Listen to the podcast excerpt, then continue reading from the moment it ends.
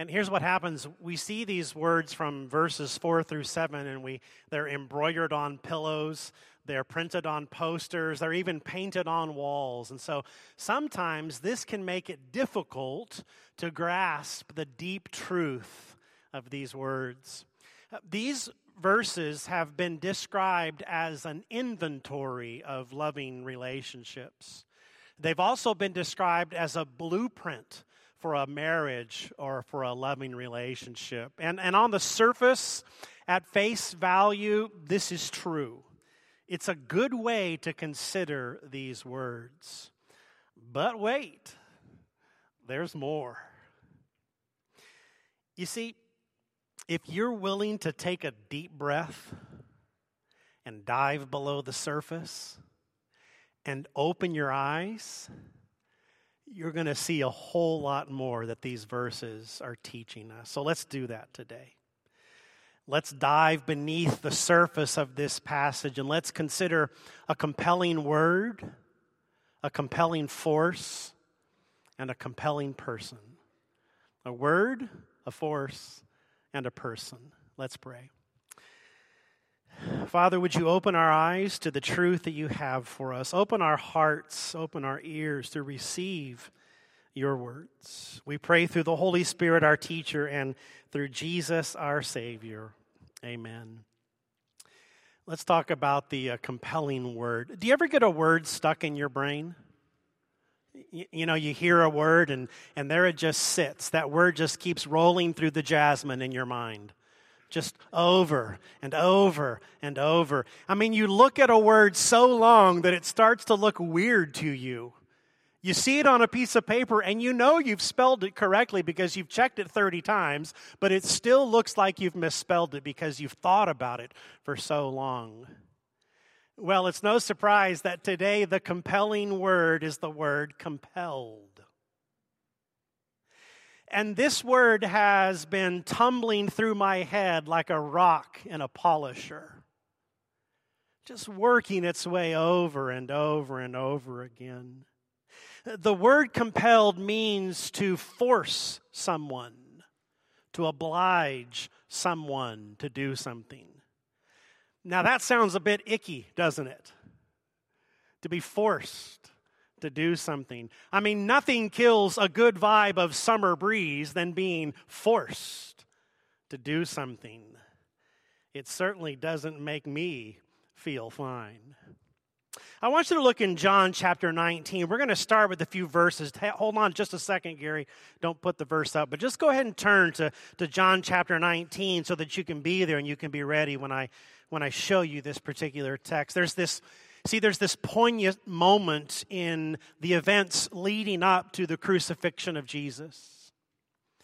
A stranger is thrust onto center stage into the tragedy of crucifixion. A random traveler is compelled to help Jesus. So the Bible narrative talks about the wrongful trial and conviction of Jesus. It talks about the unjust treatment at the hands of the Romans. Where Jesus, who was delivered to the soldiers, he was mocked and he was mercilessly beaten by them. And to add insult to injury, or perhaps injury to insult, Jesus is forced to carry his own cross to the place of crucifixion. And we read about this in John chapter 19 and look at verse 16, which says, So they took Jesus, so they, he delivered him over to them to be crucified. So they took Jesus, and he went out bearing his own cross to the place called the place of a skull, which in Aramaic is called Golgotha. So that's the first thing we know that after this um, endure, everything that Jesus endured, he's forced to carry his own cross. But Jesus is weakened and weary. He is exhausted and expended, and he can no longer bear the weight, the load of this cross. But this disruption would not delay or derail the procession. And so Matthew, Mark, and Luke, all three gospels, they all tell us the same thing that the Romans found a stranger in the crowd and they forced this person, they forced someone else, they compelled someone to carry the cross of Jesus. The Bible describes this person as a passer by. Someone who is in the wrong place at the wrong time. Someone who just happens to be traveling by foot and his path and the procession to Golgotha collide. He just happened to be there in this precise exact moment. Now, the story of this man who was compelled by force to carry the cross of Jesus, it's a compelling story indeed. It's compelling because his story begins as one who is compelled by force, but his story takes an incredible twist. His story takes a turn like no other.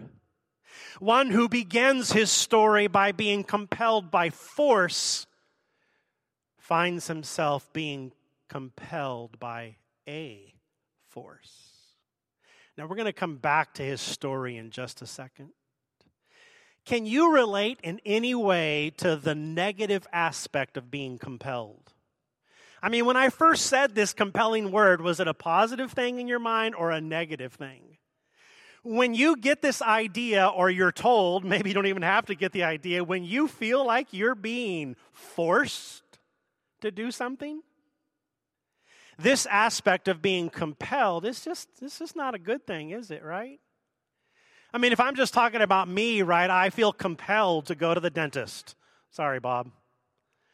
I feel compelled to go to the dermatologist. And here's a little warning. Don't go to your dermatologist around halloween time because they try to practice pumpkin carving skills on you. I feel compelled to have yearly colonoscopies this is something that I'm forced to do. Listen, when you're having a colonoscopy, no one wakes up on colonoscopy day going, woohoo! You know, like you would do for opening day of baseball season or fishing or hunting season.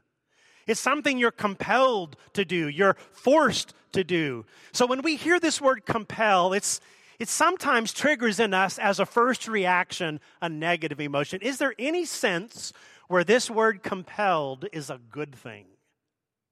Can you think of any examples in your life where you've been compelled to do something and it's a good thing? So, for example, when I say, I'm compelled to go to Chick fil A, it's a good thing.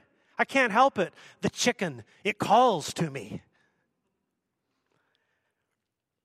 But when we say compelled by force, eh, not such a good thing.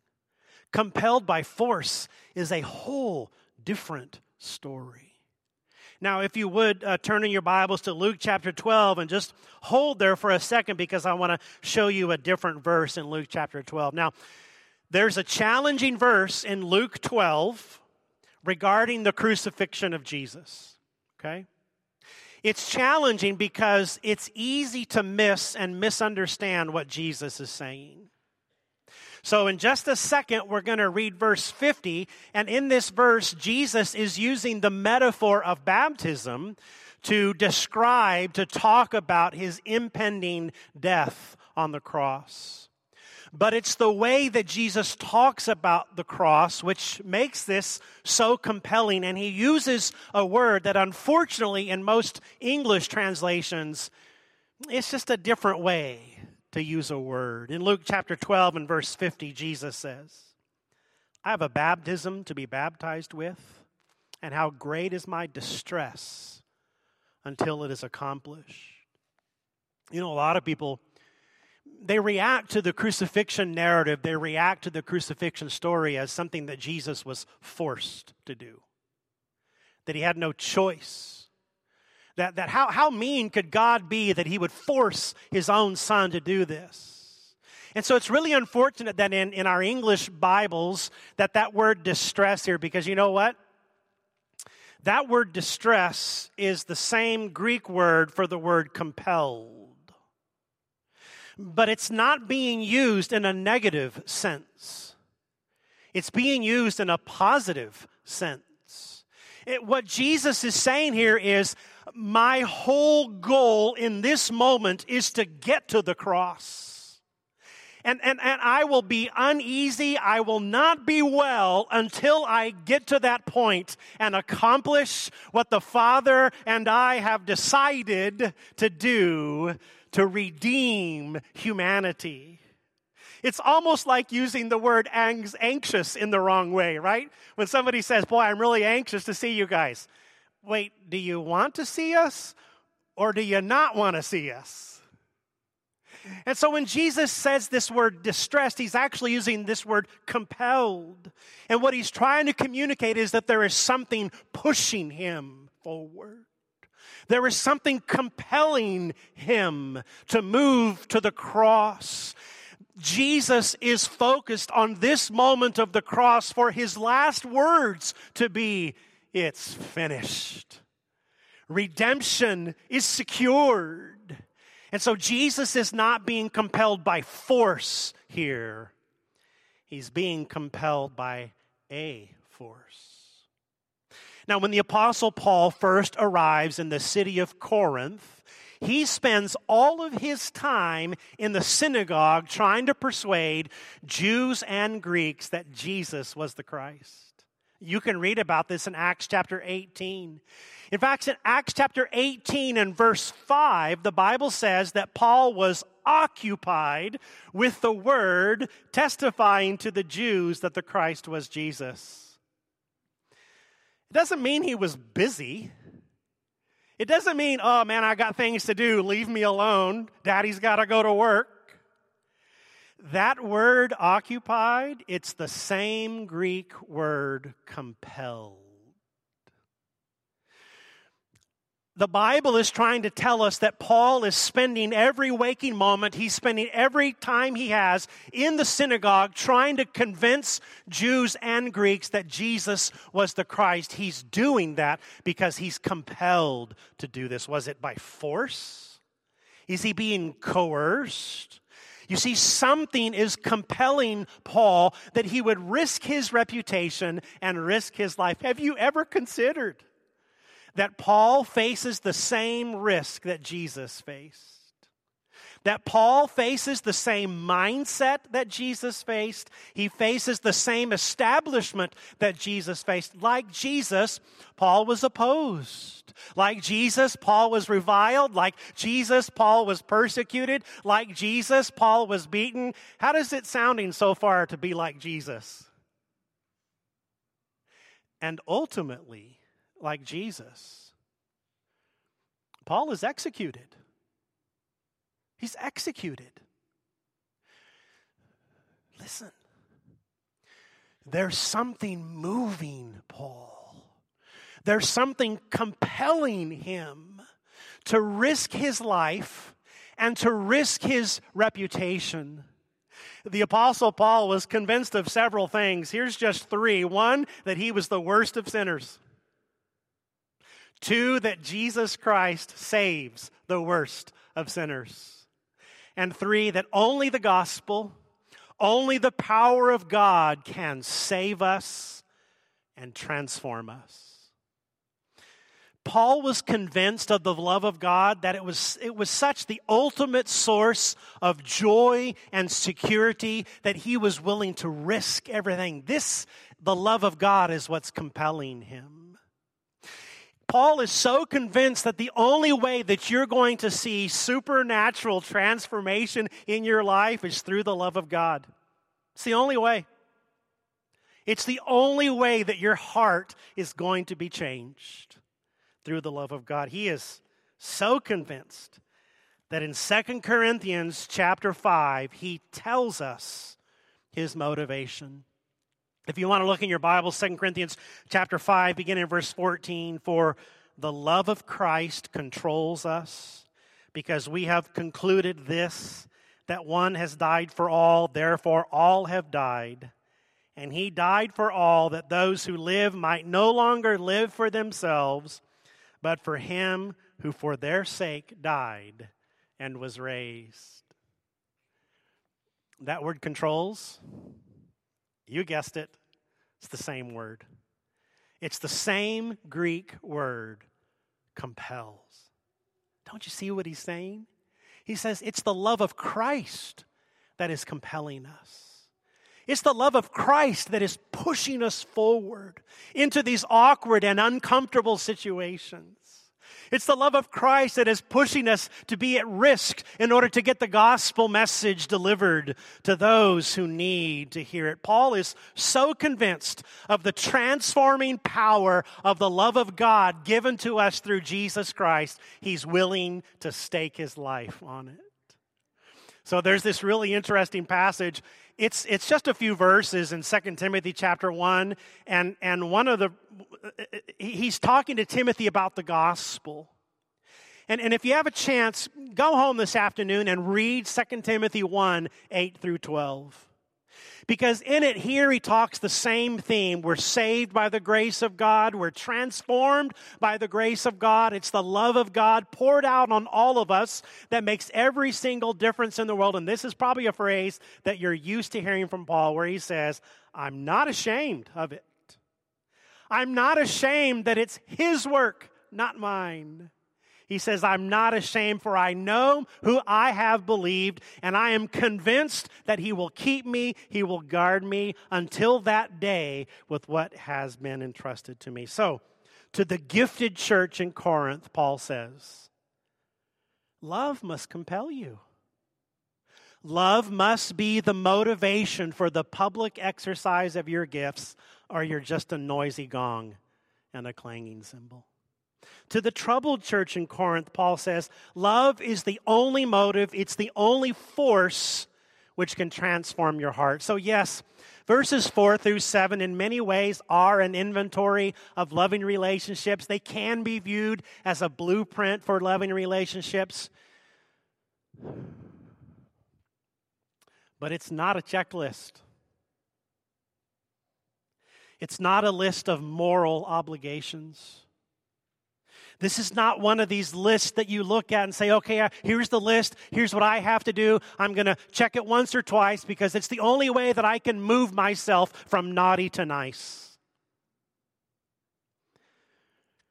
If you see these words as a checklist of what you must do, one of two things are going to happen. The first is you're going to fail. You're going to fail. You're going to fail if you see this as something that you have to do by your own strength, by your own power, by your own willpower, by your own might. And this failure, this burden, this demand will crush you. I've said this before. There's something worse. You could succeed, you could do it. You could say, I'm going to do all of this. And you look at this as a checklist and, you know, boom, boom, boom, boom, boom. And what happens is you become a noisy gong or a clanging cymbal because you see it as something that has to be done in your effort, in your strength. Keeping a checklist of moral obligations will not transform your heart, it will always damage it. Do you notice that these verses do not say, you should be patient and kind? It doesn't say that. It doesn't say, you should not envy or boast. The Apostle Paul is not saying to the church in Corinth, I want you to be this way. Try so very hard to be this way or to not be this way. These words are not just a picture of Paul wants the church in Corinth to be. These words are a portrait of what the church in Corinth will be if they allow love to compel them. Love is. Love is. What Paul is saying, and this is the best message that we miss that love is a person. It's a person. Love is a power, it's a, it's a force that changes you. He's trying to get them to fall in love with the one who is love. Paul is trying to get them to see that ultimately only the love of God will change them because love is a person. All right, you want to hear something spectacular? One of my favorite verses, one of my favorite words. You want to hear something beautiful in a dramatic way? puppies kissing babies.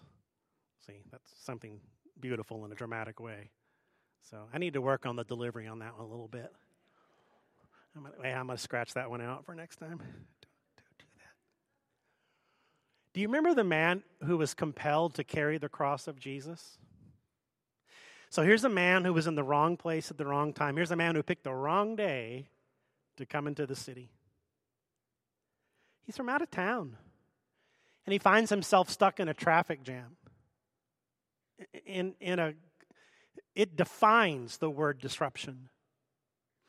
Roman soldiers picked him at random. They seized him and they forced him to carry the cross of Jesus. So he was compelled by force to carry the cross of Jesus to the place of crucifixion. But this isn't the spectacular thing. No. This isn't the remarkable thing. Something else happened to this man on this day. Something else compelled him to stay and to watch and to believe in Jesus. The Bible tells us something very remarkable about this man. The Bible tells us his name and where he's from.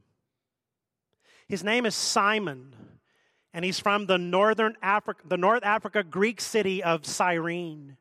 And it's not like he suddenly finds himself on a game show. Simon of Cyrene, come on down. That's not what's happening here because, see, these accounts are being written years later. Years later.